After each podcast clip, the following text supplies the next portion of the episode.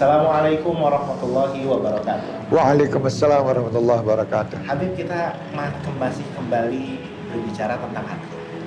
Insya Allah. Hadroh ini kan alhamdulillah selain bisa bermanfaat, bisa mengajak orang-orang bersolawat, Hmm. berzikir, ternyata bisa sampai ke mencukupi kehidupan banyak. Ya, ya. Apakah ini termasuk komersialisasi atau bagaimana Habib? Ah, Oke. Ini? Ya. Alhamdulillah hadrah yang saya miliki atau yang kita bentuk di Ahbabul Mustafa dan Syekh Hermania, saya selalu menyampaikan kepada mereka, jangan dijadikan ini wadah komersil. Jadikan wadah ini ibadah.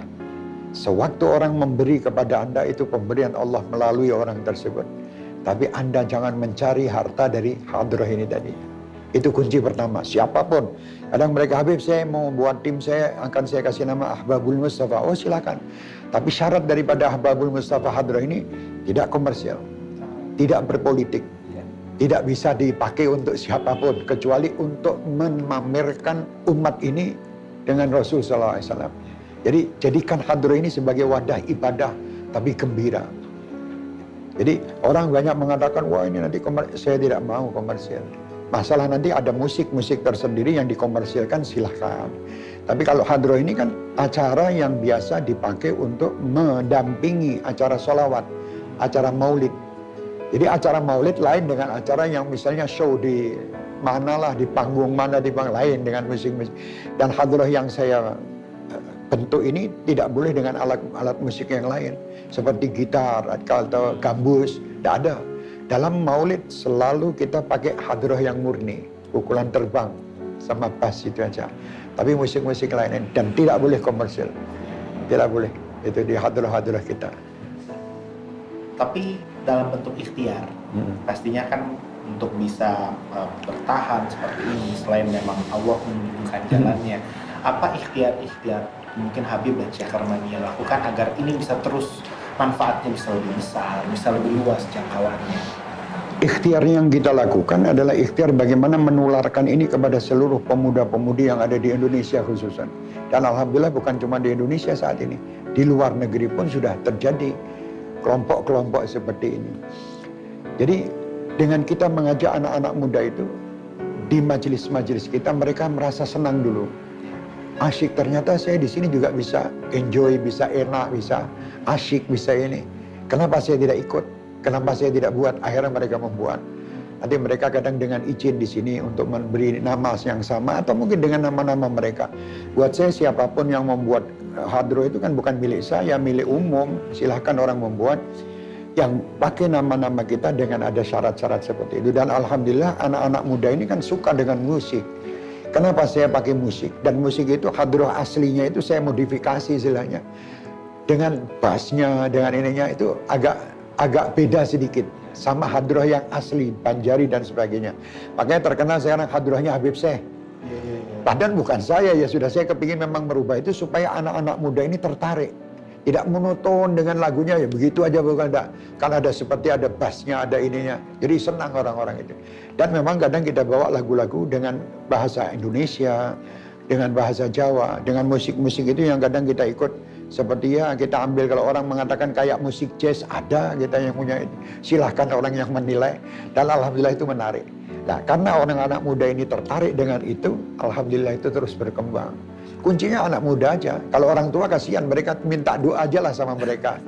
Orang-orang tua sudah tidak perlu kita libatkan lagi dalam hal ini. Melibatkan apa? Cara anak-anak muda menghormati orang tua dan minta doa dari mereka. Tidak boleh kita tinggalkan. Jadi setiap acara hadrah pun di mana pun hadrah orang tua kita libatkan. Para kiai kita libatkan, pemerintahan kita libatkan, anak-anak muda semua golongan ayo ikut. Alhamdulillah berhasil dan berkembang. Tapi kalau saya mau pokoknya ini saya harus begini tidak bisa. Saya harus misalnya pergi ke Kendari misalnya. Kalau ke Kendari saya lihat masyarakat Kendari itu sukanya lagu apa misalnya. Ya saya harus sesuaikan. Tidak bisa saya nanti di Kendari saya harus bawa lagu-lagu Arab aja terus. Kan orang belum tahu. Makanya saya buat lagu-lagu yang biasa di apa dibawa oleh Rehan dari Malaysia. Itu kita bawakan. Alangkah indahnya itu kan dari Malaysia. Itu seperti ikutan khamsan qabla khamsin itu dari Malaysia juga.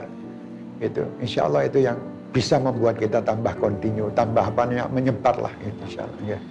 Nah, tentang tadi karya-karya yang Habib bukan tentang masa terus apa alangkah indahnya ini dan Ya, banyak dan sebagainya.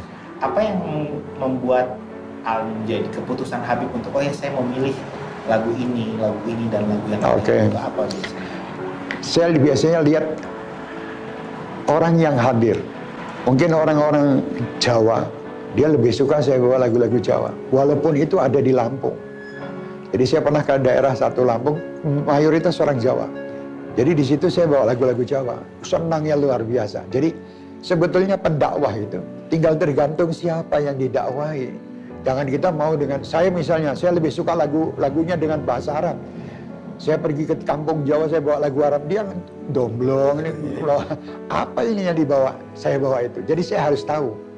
Nah, ketahuinya gimana? Saya tanya sama pemerintahan setempat di sini berapa penduduk orang Jawanya ada sekian persen. Oh, orang ini ada sekian. Oh, berarti saya bisa mix antara Jawa, Arab dan ini. Dan di situ saya berhasil. Ya, berhasilnya di situ karena, wah, Habibnya tahu saya ingin lagu Padang Bulan. Padahal saya bukan tahu ya memang tamunya orang Jawa senang lagu Jawa.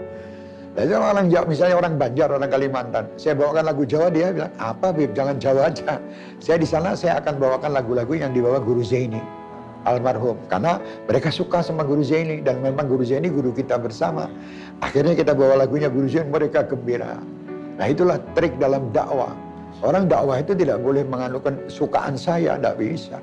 Walaupun mungkin saya kurang suka, tapi orang suka, ya orang banyak ini yang kita pikirkan, bukan pikirkan sendiri. Itu Mas. Kita masih lanjut lagi Boleh. seputar bagaimana bisa berdakwah. Oke. baik.